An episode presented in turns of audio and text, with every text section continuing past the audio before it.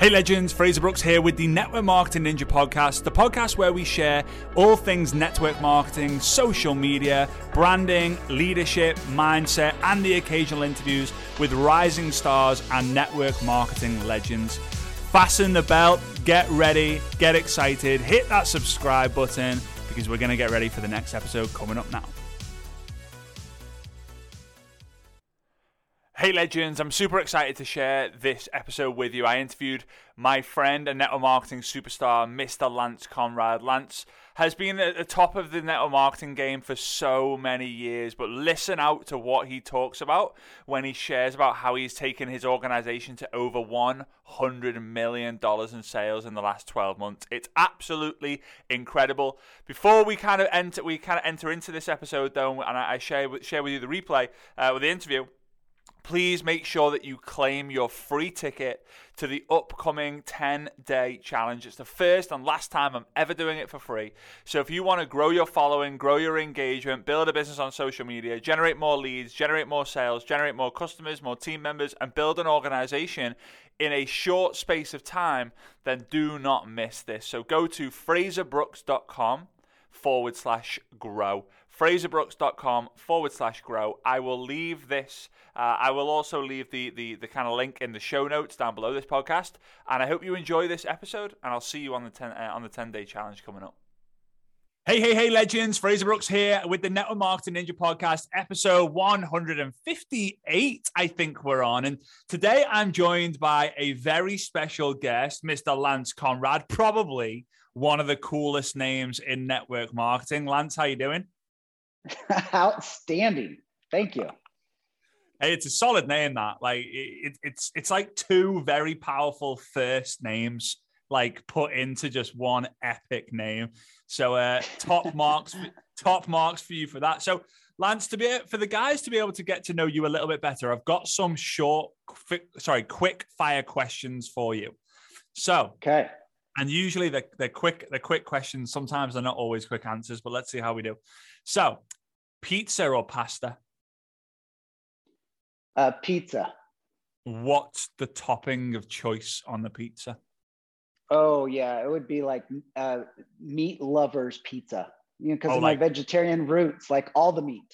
Yeah, for sure. So just everything, just literally like just pour it on.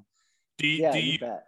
Are you a folder? Do you fold the pizza? Do you slice it? Do you? No, I'm a good slice at a time. You know, I can eat a whole pizza, but a slice at a time is good. Yeah, kind of like network marketing, right? Right, just bite off what you can chew. Yeah, bite off what you can chew. That's it. So, all right. So with that, when it comes to network marketing. When it comes to personal development, do you prefer reading, listening, or watching? Oh, that's a great question. So historically, and I've got, hundreds, if not thousands of books that I've read and given away over the years. Mm-hmm. If I really want to get the most out of a book, if I love a book, I want to read it so I can circle it, note it, take stuff with me. What I'm most consistent with is audibles. So I exercise every morning, and then I just make sure that as I'm physically getting prepared for the day, I'm mentally getting prepared for the day. Harder for me to digest the content or pull out the best content. Every now and then I'll stop and take a note or something like that. But if I really want to get the most out of it, I want to pick up a book. But I do want to program my brain every day. So I listen to content every day. And then as far as watching content, I don't do a lot of that. So I guess I'm more of the audible guy. Yeah. And I think it's cool as well. I think fill your mind, brainwash yourself positively, but then you study books, don't you? Like you pick up a book and you study it. It's different. Yeah. You're studying, you're dissecting, you're pulling out, you're notating. It's definitely a different exercise than just listening to it. For sure. Sneakers or flip-flops? Yes. So I'm a runner, so I run everywhere in, sneakers, like performance sneakers. But then when I'm not running, I'm probably in flip-flops. Right. Beaches or cities? Historically, beaches. But as I'm becoming a much more evolved human being, we're starting to experience more city travel in terms of exploring the world. I love it, mate. And how many years have you been involved in network marketing? More than 13. Nice. Solid. Full-time. Well, mate, your name has come across my desk and so many different times over the years, whether it's been a video that I've seen or a name that you're associated with, and it's always been incredible, incredible things. But for the guys who are on here and thinking like, oh my God, I'm sneakers and flip-flops, and I'm this guy's my guy. Like he's got, so I'm a pizza guy, I'm a meat lover guy, whatever. Tell us more about your story. Like, how did you get involved in network marketing, and kind of like how you've got to where you've got to now? Yeah, so I was a headhunter for about 10 years, and then I made fun of network marketers for a living. It was a sport of mine. I was very good at it. And a friend of mine called me up and said he was doing this skincare company, and I laughed at him. I said, whatever you do, don't quit your day job. And he called me back about a week later and said, hey, I just quit my day job. You need to come look at it. And at the time, I was really in the need of something new, something different, but I was terrified. I was terrified of failure. I was terrified of what people would say, what people would think. But here, I had this multi-million-dollar earner that was going to train me, mentor me, show me, and I'm praying for a miracle. And I'm like, well, gosh, why wouldn't, and that's one of the things that's really special about this industry is where else do you have these millionaires that take time to teach or train brand new people skill sets and abilities that can change their life? And so I was just dumb enough to jump in. I was fulfilling a lifetime dream of mine of, selling facials. Like at, 33, every guy wants to, after golf, hey, Fraser, let's go back to my place. We'll do facials later today.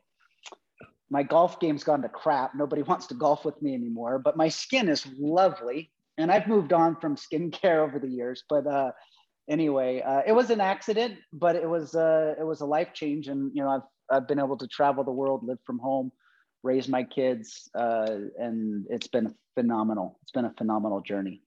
And what would you say has been your favorite part about the whole journey? Yeah, I mean, I'd made and lost a lot of money early in my career. It's something about it that is. I've tried to get away from network marketing a couple of times, and I always miss it. There's something about the community, the camaraderie, the adventure. I mean, this is an adventure, to make friends around the world, to travel around the world, to launch teams. Some of the crazy, stupid things you do when you're launching new teams in a new country. And like, you got stories that just people just don't understand. You live a life that you don't understand. But then, the biggest benefit is, I've done it all from home. So I've watched my kids grow up. I've been there for my girls. My oldest is getting married. My second just left for college. And I saw them grow up because I was there at home, when they left for school and came home from school. So the adventure's fun. The personal development's great. The benefits of it are just unreal. It's pretty cool. And I think it's something that a lot of people, especially who are newer to the industry, I believe there's kind of three levels in network marketing. There's, you think about yourself, you think about the others around you, and then you think about everyone that can, is on the mission. So it's you, it's others, and then it's everyone, it's the mission. And I think a lot of people, they don't promote or add the value to the community when they're sharing with people. Like, we live in a world full of lonely people who are just waiting for each other to connect. And the idea of being a part of a community is so appealing to so many, but it doesn't get mentioned. And it's the reason why it's one of the reasons why I stayed around it. There's the people in it, the person I became and the people within it. I think it's just so important. So talk to me then. You've got an extensive background. You've been the top recruiter out of 2 million reps. You've been the top recruiter in basically everything that you've done. How has that been possible? What are some of the tips, the steps, the strategies that you implement to be able to be a consistent long-term top recruiter? Not just, oh, recruit a lot in 90 days. Oh, let me tell you my 90-day story. This has been a 13-year top recruiter story. So how have you been able to do that? What could you give to the guys listening in today? Yeah, it was actually, I was taking notes as you were talking because it just touched on a couple of things that people need to remember. That most people hate what they do for a living. 90% of the world hates what they do for a living. They live quiet lives of desperation. They live paycheck to paycheck. They work in jobs they don't like, for bosses that they don't like, on commutes that they don't like. And we have something that gives them their dreams back, their hopes back. And you mentioned the community. I think we get so caught up in selling the product, or maybe so caught up in selling the comp plan, that we forget that what people are looking for is a community, a place to belong. You know, we're so connected on the internet and Facebook and Instagram, and, you know, people like me, we're still stuck in MySpace or whatever it is. We've disconnected, and people don't have that sense of family, that sense of belonging, that sense of community. And one of the biggest things that we bring, whatever company you represent, is a family, a community, a place where people will edify you, build you up, recognize you, validate you, which is stuff that you're just not getting in your daily life. You know, sometimes you're not getting at home, other times you're not getting at work, but people are looking for a lot of the things that we deliver, and you forget, and you sell those things short, or you don't sell them at all. And so I would say that's part of remembering of where you are. You have something special where you're going. People want to go. They might think you're crazy. They might think you're nuts. They might think you drank the Kool-Aid, but when you're really fired up, they're going to say, give me the Kool-Aid. Like, whatever it is, just give it to me. I want it. You know, you're nuts, Fraser. That's crazy. That never worked. Okay. Don't leave me behind. Take me with you. It's true, man. It's true. And I think what people, I've always kind of been around the environment of recruit, train, retain, and the retaining bit always being the part where most people miss, because they celebrate the fast start bonus. They celebrate the fast order, the first order bonus, the fast start bonus, the builder bonus. They celebrate all these $30, $40, $50 commissions, and they forget that the money really is in the long term and the depth that you can build within the team. And I think also when it comes to the training, people then overtrain for the sake of overtraining, thinking, oh, they need to do this. We need to teach leadership level 42, when really they just need to do the basics better and more often. And the retaining gets missed because, oh, recruited and they're not doing anything. Oh, they recruited, but they're not turning up to the Zoom calls. But the retaining is what you just mentioned. You're making them feel good. If they feel good, they do good. They do good, they get good.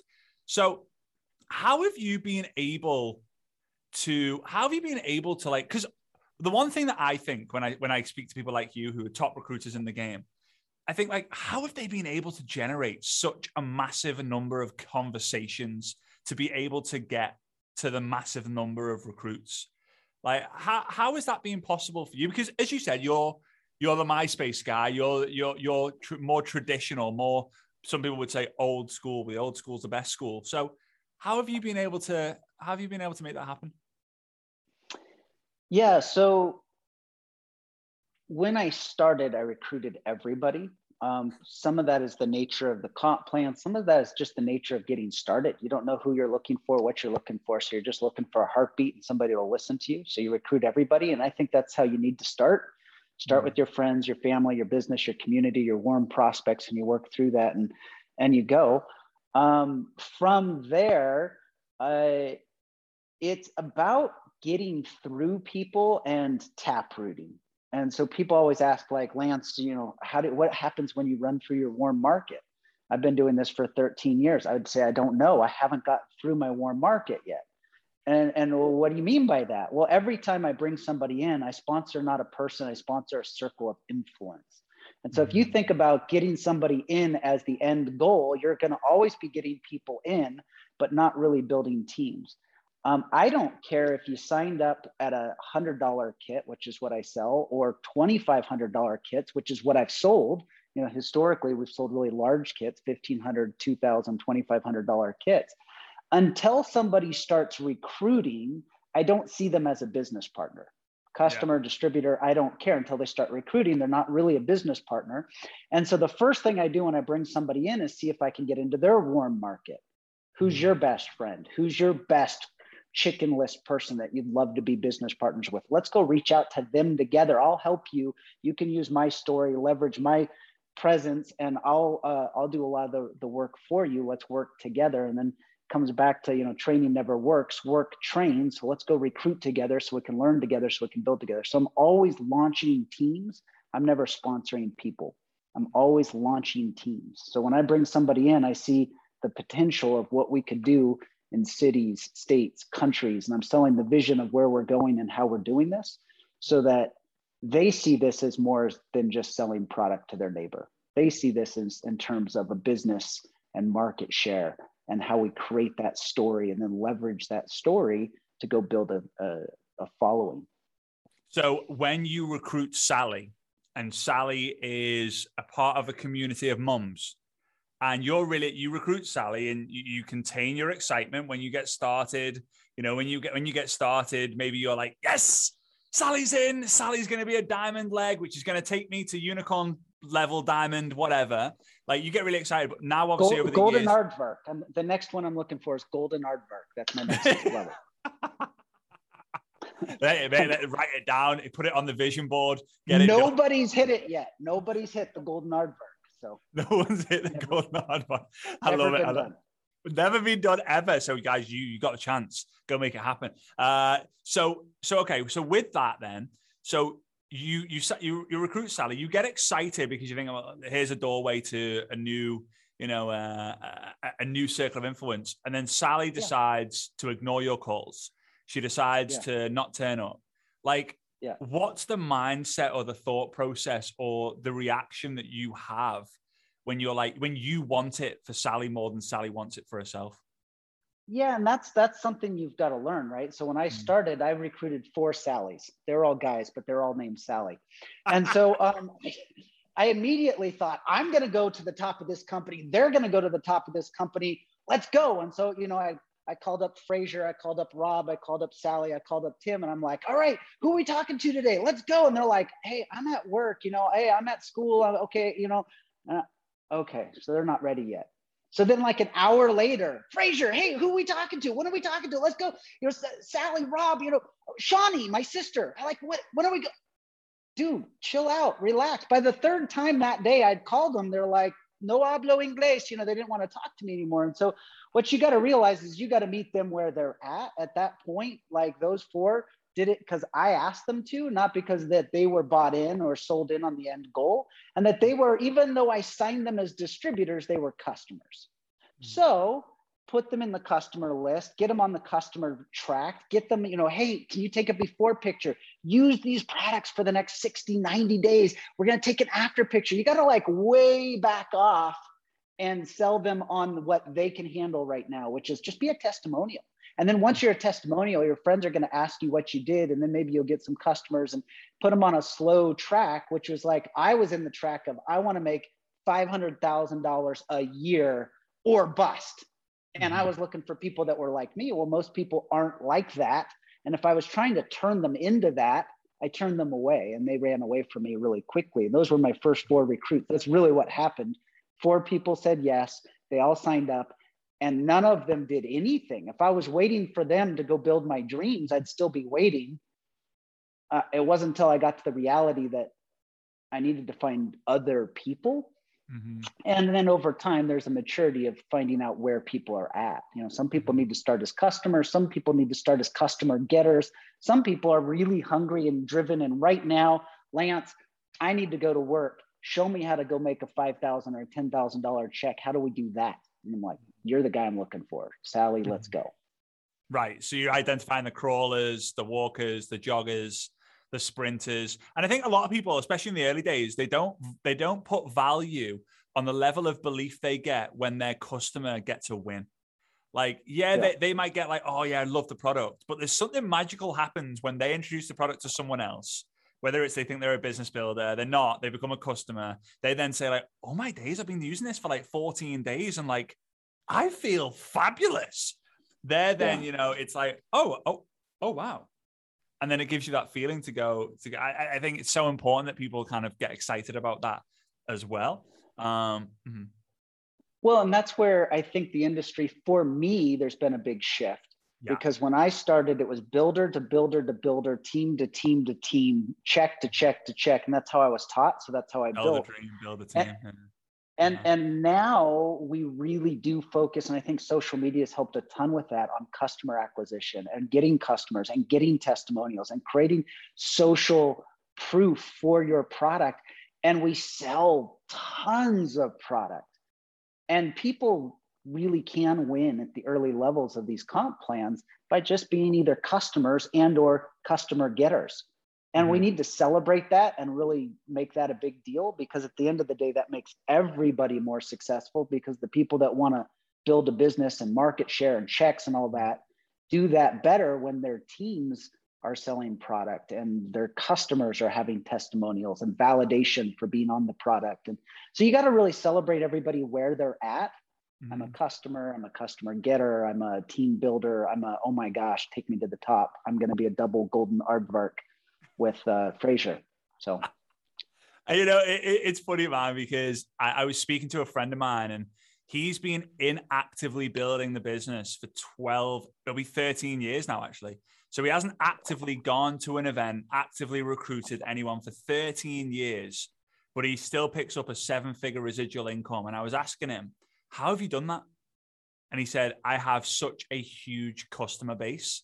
My organization is being built, customer. When everyone else is focused on when everyone else is focused on sell the dream, build the team. I was focusing on quality products that people are going to use for 20, 30, 40 years. And it's crazy to hear that, really, in such a time when, you know, customers haven't really been that much of a big thing. And when it comes to social media, for those of you guys listening in who are building on social media, it's through the data that I collect every week with my communities, it's 4.7 times easier to get a customer than it is a distributor.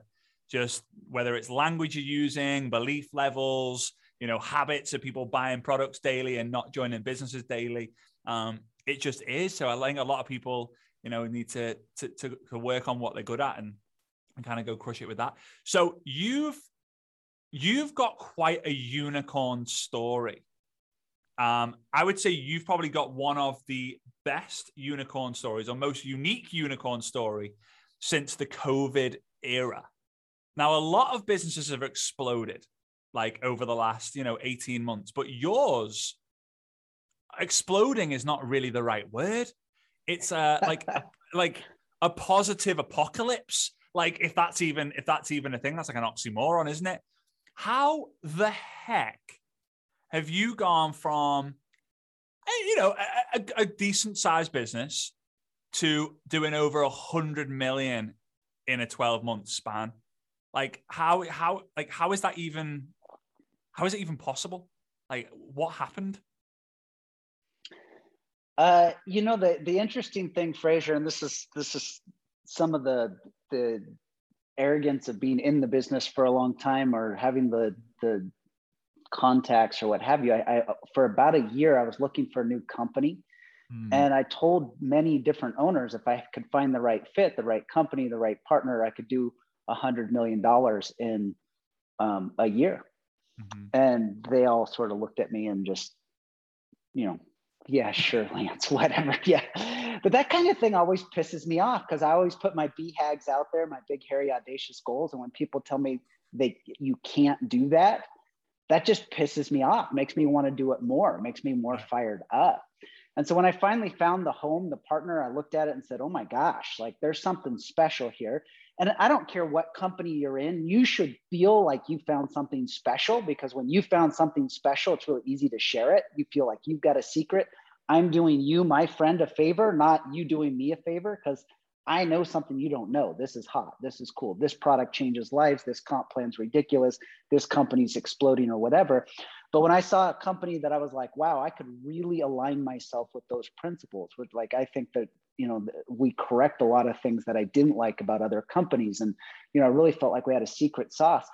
The leaders that I thought I'd launch $100 million team with did nothing. They got in, but they didn't see it. It wasn't their flavor. It wasn't their pizza. They were looking for vegetarian, and I was all meat lovers. And so I brought in these core leaders and thought, oh, these guys are $100 million team. No doubt. Every one of them could do $10 million a year on their own. This is going to be amazing. And it was surprise leaders. It was people that came out of the woodworks. It was first-time success stories. It was people that were hungry at that time. They were ready at that time. I think we get so trying to make it somebody's time. You know, if you'd tried to recruit me before 2008, I would have laughed at you. If you tried to recruit me after 2008, I probably would not have been at the right place or at the right time or the right whatever. But in 2008, I was ready, I was hungry, and I didn't care that the odds were stacked against me. People told me, you can't do that company. You can't build that company. Nobody builds that company in North America. They build it in Asia. But me, at that time, I didn't have another option. I was hungry, I was ready, I was motivated, and I went and did it. And so this unicorn story for me was the right place, the right time. And I found other people that for them, it was their flavor of ice cream, their pizza, they were hungry.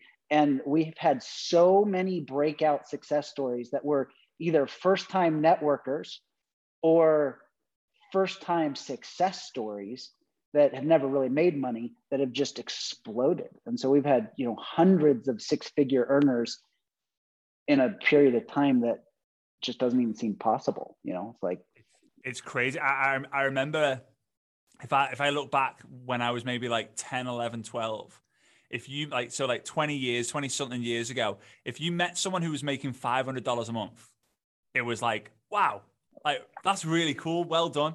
If you making someone who was making $5,000 a month, it was like, whoa, so you do this full time? They're like, yeah. You're like, oh, can I shake your hand? If you meet someone who's making $50,000 a month, it was like, oh my, like, can I get a photo with them? I mean, you didn't get photos back then. Like, it wasn't the cameras around really, but like, can I get like, oh my God, like, oh, is it real? Can I touch you? Like, yeah, can I, yeah, like, oh, you're real. Now we're living in an era where there are people making so much more than that, which just baffles me thinking how that's possible. And the acceleration of speed is just absolutely crazy. It's funny that you say that about the people who, you know, maybe got some experience. They've been around the industry for 10, 15, 20 years and you recruit them and you're like, oh yes. I always like the analogy of sometimes it's better to hang like, if you look at marriages, there are people who've been married 20 years, 5 years, or they've just got married. And it seems that people who have just got married, people always come to me, I've been married for a year now. Oh, the first year. Oh, you got that honeymoon period and you're going away and you're doing this and you're doing all that. And the 20-year relationships kind of just, they're routine and they've done this, they do that. They're kind of quieter in the evenings and all of this crazy stuff. Not all of them are like that, but it's just so funny when you look at network marketing and that is so many people think, oh, I've just recruited someone who's been in the industry for 10 years. They've done nothing for 10 years, but they've been involved for 10 years, right? Versus like, get excited about the new story. I think it's just so incredible. How has the majority of the business been built over the last like 18 months? Has it been predominantly social media? And if so, how have you been able to navigate as a leader who understands the importance of social media, but as you mentioned before, you're maybe not super active with it because you just understand the fundamentals of what works in network marketing as a whole? Yeah.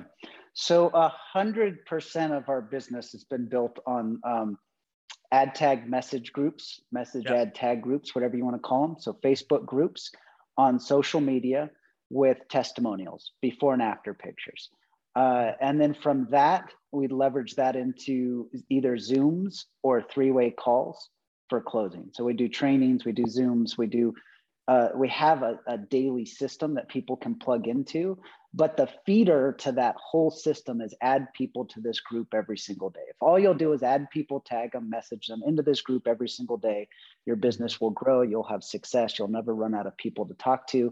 And then this is how you follow up with them. These are the videos you send them. And so we give them, it's very, very systematic and system driven. Those are not my skill sets. Before this company, it wasn't a way I'd built before. And so typically you're like, well, you got to do what you're good at. Well, what I'm good at is recruiting people.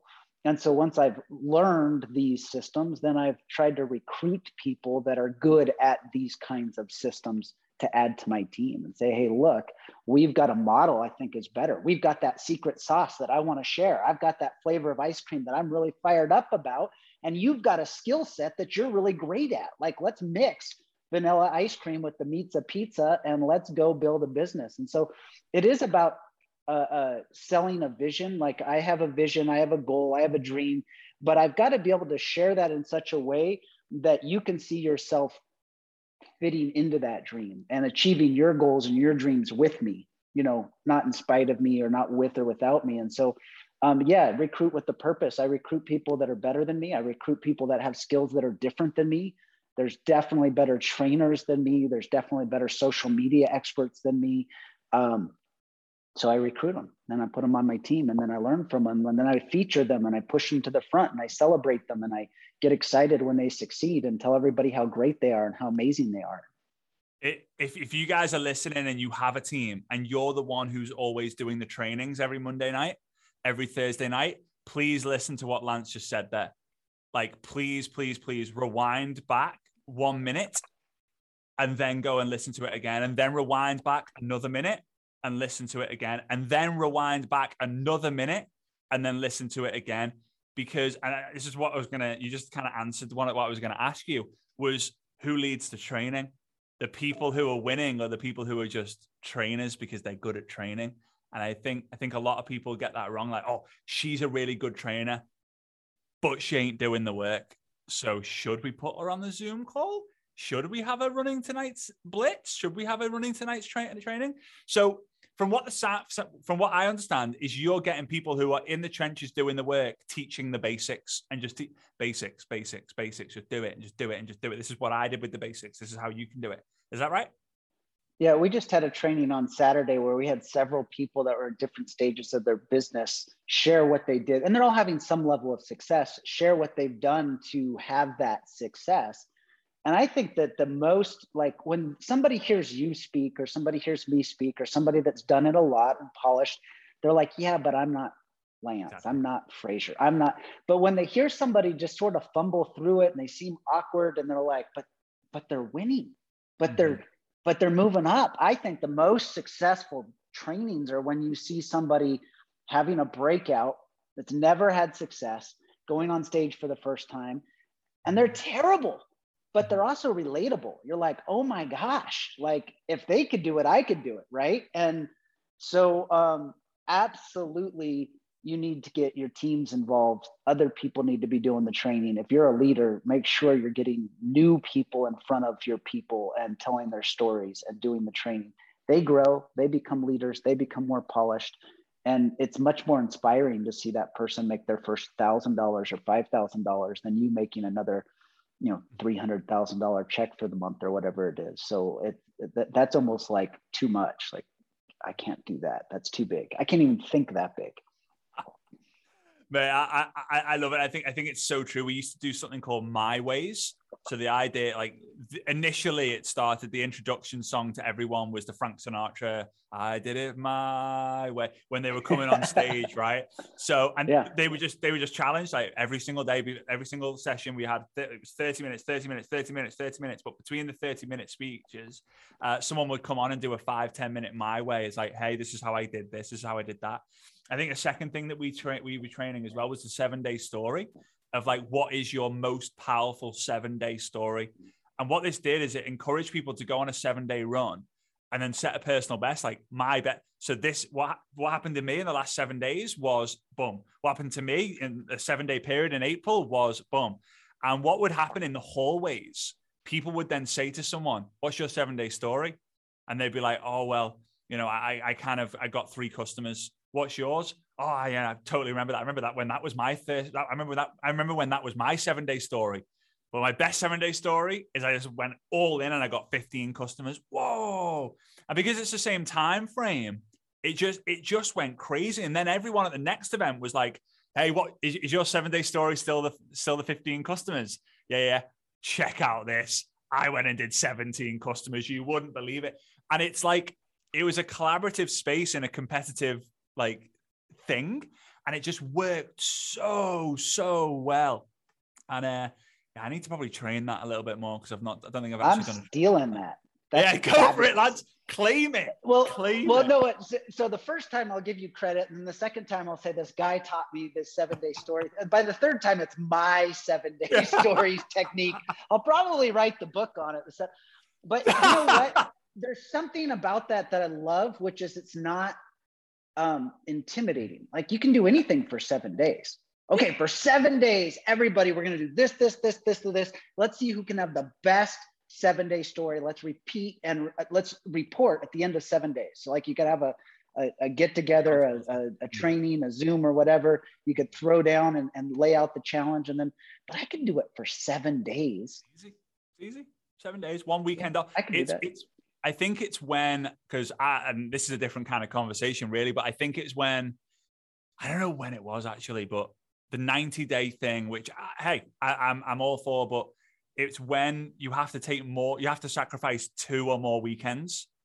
Most families just can't, they just can't do it. They can't think that far ahead. It's like, whoa. Family, weekend time is family time. So a 14-day story is 2 Saturdays and 2 Sundays. Like, nah. 7 days, it's all possible. So mate, I appreciate you. You've got so much gold and wisdom, and I would love to be able to invite you back for a kind of a follow-up in the future to really kind of see, because I'm sure that 100 million year is gonna be bigger and brighter and all that fun stuff. And I'm sure there'll be people within your organization that we can have on the podcast as well to get their story out here as well and how they've been able to be a part of that journey. But have you got any final thoughts for the guys on here before we kind of wrap up? Yeah. I mean, I guess the thing that I would add to people is everybody starts somewhere, right? So like I can go tell people I've done $100 million in a year or whatever in sales, but I started with zero. And so at the beginning, I always sold my goal. I always sold my dream. Hey, I'm going to be this rank in 1 year. And I'm looking for people who want to go with me. And I sold it and I shared it every single call, every single meeting, because I was committed to that no matter what. Mm-hmm. And so I don't care that you know, everybody's like, I don't want to talk to my friends and family till I've made money. Well, you're not going to make money till you talk to your friends and family. So just pony up and go do it. Set your goal, set your date that you're going to achieve it, and then get passionate about sharing that with people. And then invite them on that journey with you. Look, I'm doing it with or without you. When your attitude changes from, I need you to, you need me, I'm going places, they'll follow you, they'll come, you know? And so I always shared it as if it was gonna happen no matter what, so that when it happened, my pitch and my story didn't change at all. I just sold it in the past tense as opposed to in the future tense. Everybody can sell their future if they've committed to it. And so set the goal, commit to the goal, share that goal with people, share that community with people. And remember, most of the people you're talking to live quiet lives of desperation. Mm. You've got a community, you've got a product, you've got hopes and dreams, and you're sort of empowering people to dream again. You're empowering people to belong again. You're empowering people to grow again. And when you get back to sharing it from that kind of passion, that kind of commitment, that people can't help but be inspired, gravitate towards that. Even if it's just your first time, your first calls, your first whatever, you haven't made anything, that's okay. You can do this. You can do it, and it will change your life. And even if it doesn't happen as fast for you as it happened for somebody else, if you'll commit to this journey and this process, I guarantee, I don't care what company you're in, it will change your life. It will be worth it. Yeah, there's a quote. I forget. It might. I don't even know if it was one of those shower quotes. I gave credit the first time, right? Right? But it was something. It's something like it will take. It might take you 10 years to have the 1 year that will change your life. So it's something like that. It just echoes what you've just said there. Lance, you're amazing. Guys, take a screenshot of what you see on your device right now. It should be the Network Marketing Ninja podcast artwork. Send it and put it onto your Instagram or Facebook stories. Tag me at Fraser Brooks Online. And also go and see if you can tag Lance in there. There's not many Lance Conrads in the world. Lance, do you know what your kind of Instagram handle is so people can tag you on Instagram? Oh my gosh. I almost never use Instagram. I think it's at Lance Conrad. But you'll have to go look. It probably is, right? I'd be surprised if it isn't, right? So go tag me, go tag Lance. Let the world know what you got, what your biggest bingo moment, your takeaway, your light bulb moment was from this episode. And we will see you on the next episode. Lance, thank you so much, buddy. I appreciate it. Thanks, Fraser. Let's do it again. Thank you. Yeah, for sure. Hey, legend. Thank you so much for tuning in to the latest episode of the Network Marketing Ninja Podcast. Feel free to subscribe to the channel and share it with your network marketing friends, as well as checking us out on YouTube, Facebook, and Instagram. I cannot wait to see you on the next episode of the Network Marketing Ninja Podcast.